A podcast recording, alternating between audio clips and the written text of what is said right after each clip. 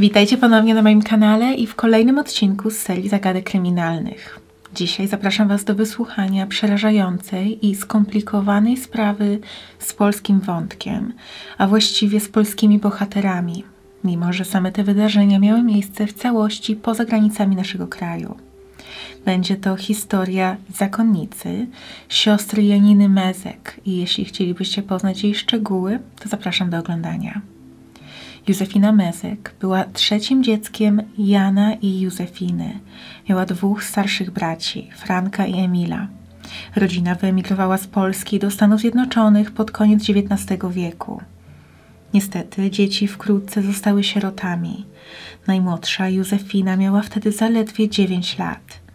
Najpierw ich ojciec Jan zginął w wypadku, a następnie matka zmarła w wieku zaledwie 47 lat, po tym jak trafiła do szpitala psychiatrycznego. Osierocona dziewczynka została oddzielona od swoich braci i trafiła do zakonu Felicjanek w mieście Detroit. Mimo, że była chorowitym i wątłym dzieckiem, to osoby, które ją znały, określały ją jako wyjątkowo żywiołową, energiczną i zaangażowaną w naukę. Nie była nigdy wybitną uczennicą, jednak będąc w przyklasztornym sierocińcu nauczyła się grać na pianinie i śpiewać. Józefina wyrosła na pobożną i skromną kobietę. Jako nastolatka zaczęła marzyć o wstąpieniu do zakonu. Śluby zakonne złożyła w 1901 roku, mając 18 lat i przyjęła imię Maria Janina. Zaczęła wtedy pałać szczególną pasją do nauczania dzieci. W sierpniu 1906 roku wyjechała do kościoła Różańca Świętego w Isador w stanie Michigan, gdzie miała zajmować się uczeniem dzieci w przyklasztornej wiejskiej szkole. Miała pod swoją opieką prawie 200 dzieci i znakomicie sprawdzała się w roli nauczycielki. Poza pracą Maria Janina wiodła proste i spokojne klasztorne życie. Dogadywała się z innymi zakonnicami oraz księdzem Andrzejem Bieniawskim oraz Stanisławą Stellą Lipczyńską, która była gospodynią plebanii. Stella zaczęła pracę w kościele po śmierci swojego męża. Obiecała mu, gdy leżał na łożu śmierci, że resztę życia poświęci kościołowi i po tym wydarzeniu wyjechała z Polski do Stanów Zjednoczonych.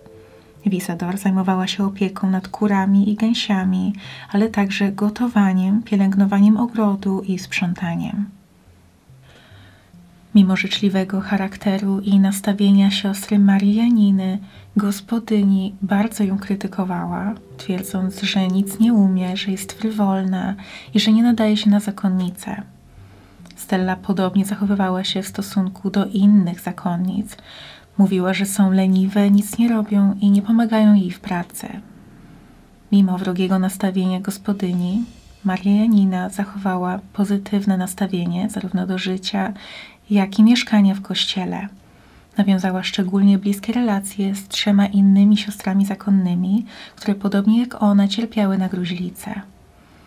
W wolnym czasie siostra lubiła chodzić na długie spacery po lesie oraz wokół bagien i podczas nich bardzo często śpiewała. Uwielbiała życie na wsi, naturę, słońce i kwiaty. Bardzo dobrze odnajdywała się zarówno w roli nauczycielki, jak i siostry zakonnej. Spełniała swoje marzenie z dzieciństwa.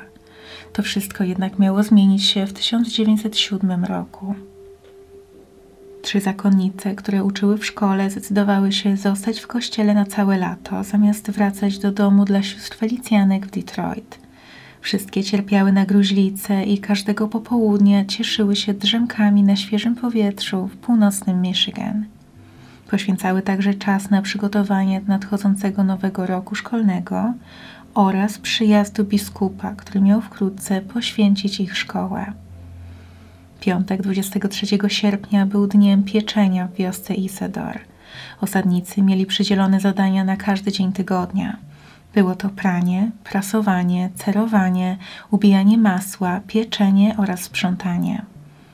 Maria Janina pełniła funkcję siostry przełożonej, mimo że była młodsza od pozostałych zakonnic, siostry Angeliny i siostry Józefiny.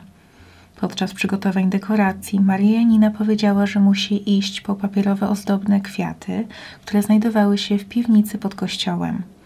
Następnie miała udać się na odpoczynek do swojego pokoju. a w tym czasie gospodyni Stella przygotowywała obiad i zmywała.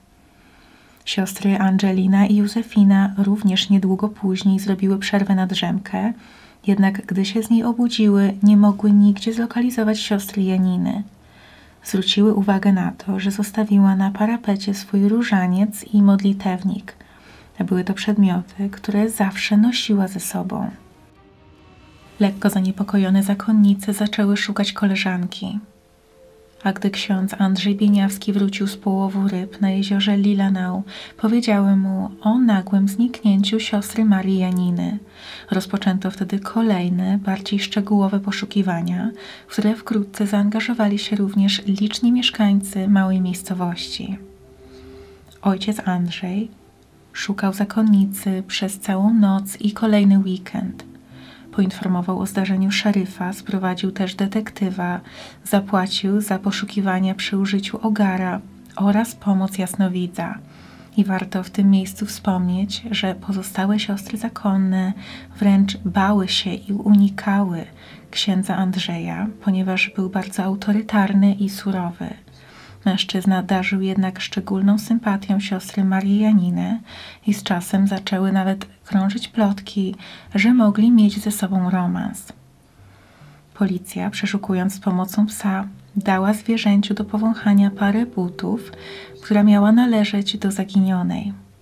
Pies trafił na trop, jednak nie doprowadził do aktualnego miejsca pobytu zaginionej. Dopiero jakiś czas później okazało się, że gospodyni Stella dała śledczym swoją własną parę butów. Zatrudniony przez księdza Jasnowic opisał dom w Glen Lake, w którym jego zdaniem była przetrzymywana poszukiwana zakonnica. Udało się znaleźć ten dom i został on przeszukany, jednak nic tam nie znaleziono. Spekulowano, że siostra mogła po prostu zniknąć z własnej woli. Maria Janina była o wiele bardziej żywiołowa, otwarta i towarzyska niż pozostałe zakonnice, więc zakładano, że mogła mieć dość surowego i skromnego życia w kościele i wyjechać. Inni plotkowali, że mogła mieć kochanka i uciec z nim lub zostać porwana. Ksiądz Andrzej wysłał serię listów do braci zaginionej, pytając, czy wiedzą, gdzie teraz przebywa Maria Janina oraz czy spotkali się z nią po jej zniknięciu. Okazało się jednak, że nikt z bliskich kobiety nie miał z nią kontaktu od wielu, wielu lat, odkąd zostali sierotami, czyli gdy Józefina miała zaledwie 9 lat. Niestety, ze względu na brak punktów zaczepienia, sprawa w końcu stanęła w miejscu, a wraz z upływem lat zaczęła iść w zapomnienie. Tak było do czasu, aż po aż dziewięciu latach nagle niespodziewanie pojawiła się nadzieja na przełom. Na pobliskich bagnach znaleziono ślady stóp kobiety. Niektóre z nich były stare, a inne bardzo świeże. Dlatego mieszkańcy Izydor zaczęli podejrzewać, że Marianina może tam przebywać lub mieszkać i że zostanie odnaleziona cała i zdrowa. Te nadzieje tym bardziej pogłębiły zeznania pewnego lokalnego rolnika, który powiedział, że słyszał dochodzący z okolic bagien kobiecy śpiew. Inne osoby twierdziły, że słyszały nie tylko śpiew, ale także płacz i wołanie o pomoc. Jednak wstępne przeszukanie tych terenów niczego nie wykazały. Kolejny przełom nastąpił, gdy do kościoła przyszedł anonimowy list wysłany z Chicago, którego treść brzmiała: Siostra Maria Janina nie została uprowadzona ani zamordowana. Była po prostu zmęczona swoją pracą i po cichu się wymknęła. Nie mogąc odnaleźć zaginionej, osoby zaangażowane w poszukiwania postanowiły po prostu pogodzić się z tym, że kobieta postanowiła uciec i rozpoczęła gdzieś nowe życie, do czego przecież miała pełne prawo. Z biegiem lat sprawa całkowicie ucichła. Jeszcze przez dłuższy czas mieszkańcy skarżyli się na gasnące nagle świece i słyszalny kobiecy śpiew, ale wszystkie te niewytłumaczalne zjawiska ustały pod koniec 1918 roku. Prawda na temat losu młodej zakonnicy miała zostać wtedy odkryta. W piwnicy kościoła Różańca Świętego odkopano kości należące do siostry Marii Janiny. Od zaginięcia minęło wtedy już 11 lat. Nowym proboszczem był wówczas młody, ambitny ksiądz Edward Podlaszewski, który chciał w tym miejscu wybudować stylowy kościół. Nie miał pojęcia o tym, co wydarzyło się lata wcześniej w Isador. Słyszał jedynie plotki krążące po okolicy. Ojciec Edward planował wybudowanie ceglanego kościoła w stylu romańskim z trzynastoma witrażami robionymi ręcznie przez wybitnego watykańskiego artystę. Te dzieła sztuki czekały już w Monachium w Niemczech, jednak przed rozpoczęciem budowy ksiądz Edward musiał upewnić się, czy teren jest odpowiedni pod budowę. Słyszał plotki o zaginionej zakonnicy i o tym, że jej ciało może być ukryte pod kościołem, i choć nie wierzył w ich prawdziwość, to musiał to sprawdzić, zanim wpuści tam ekipę budowlaną, a tym bardziej parafian, ponieważ jeśli ktoś faktycznie znalazłby tam ciało, to doszłoby do niebywałego skandalu.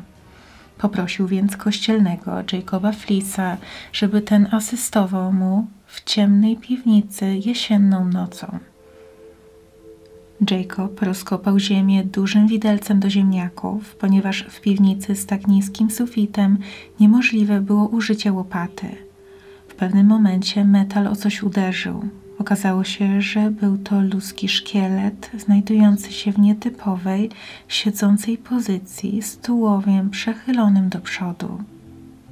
Ksiądz i kościelny byli przekonani, że to zaginiona siostra Maria Janina, ponieważ na czaszce można było zauważyć kilka kosmyków brązowo-rudych włosów, dokładnie takich, jakie za życia miała zaginiona zakonnica.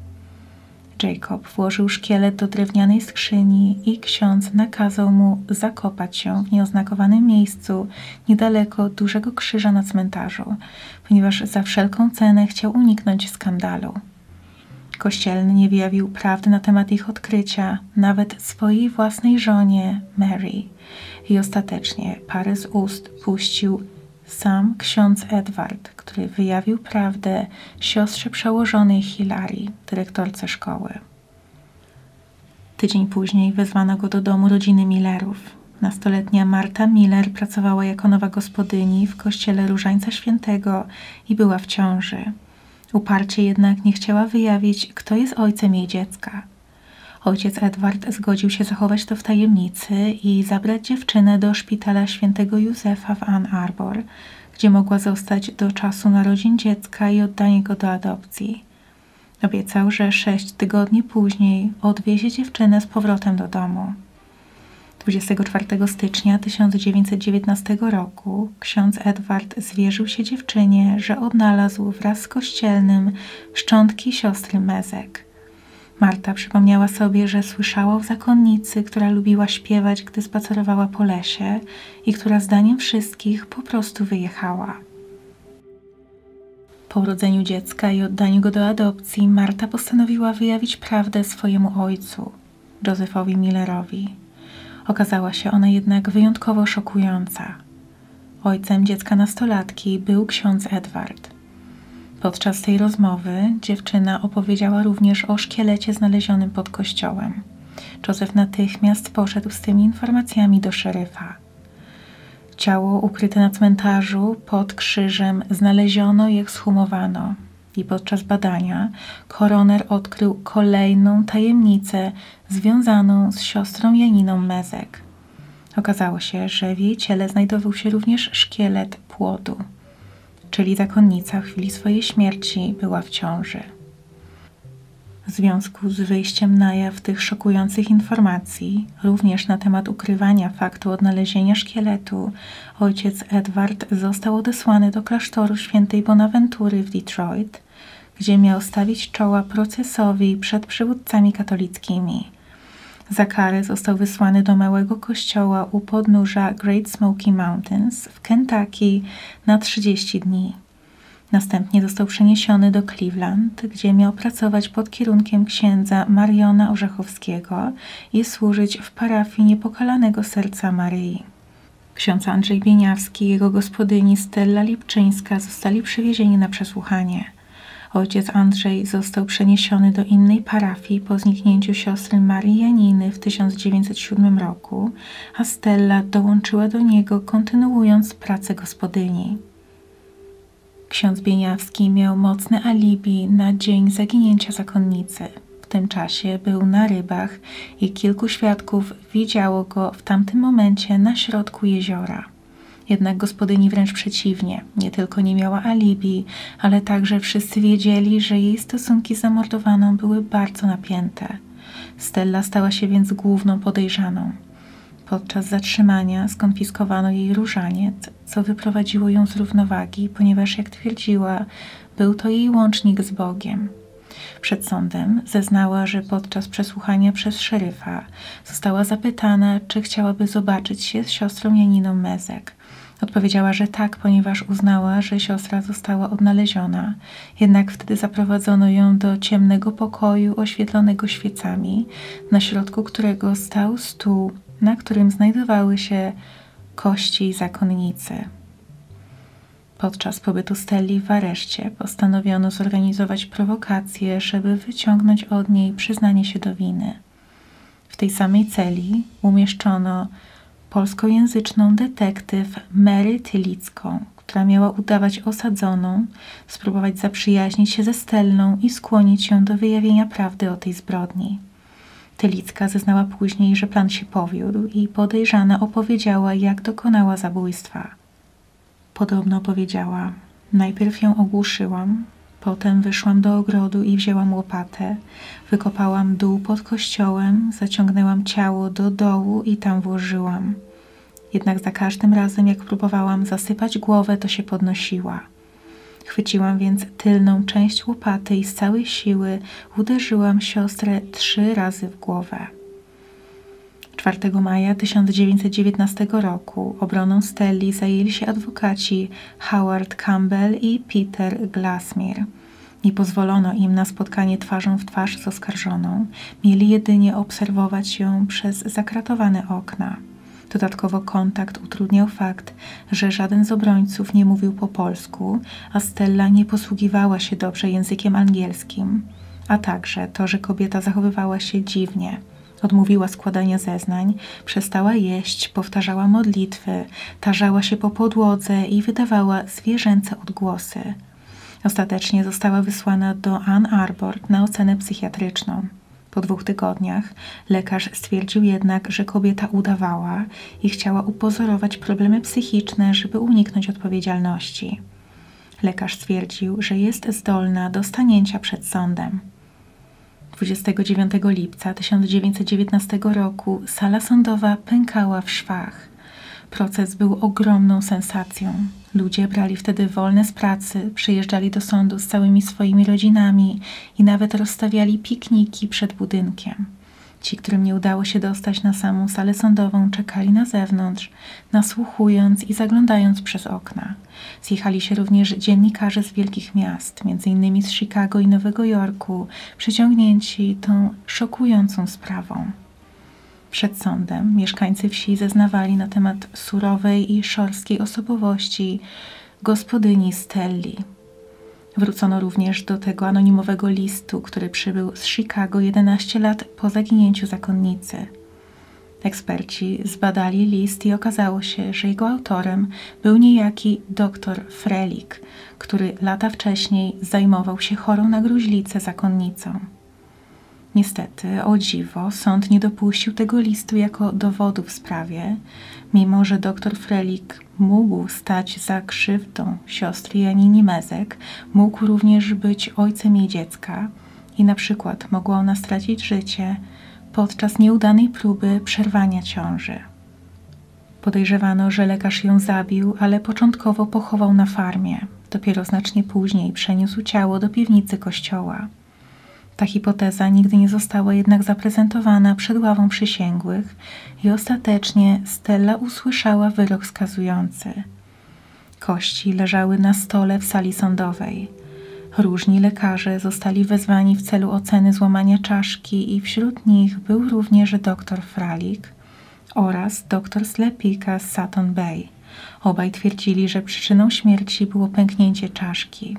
Jednak z drugiej strony patolog z Chicago twierdził, że nastąpiło ono pośmiertnie. Podczas rozprawy siostry Felicjanki zapytały sędziego, czy mogą chwilę pobyć z siostrą Marią Janiną. Na skinienie sędziego zakonnice otoczyły stół, na którym leżał szkielet i odmówiły modlitwy. Stella słabo posługiwała się językiem angielskim, dlatego w sądzie jej tłumaczem był jeden z miejscowych farmerów. Kobieta nie płakała i nie wydawała się zdenerwowana, tylko cały czas powtarzała, że jest niewinna, że faktycznie jej relacje ze zmarłą nie były najlepsze, ale że to nie ona była odpowiedzialna za odebranie życia siostrze Marii Janinie.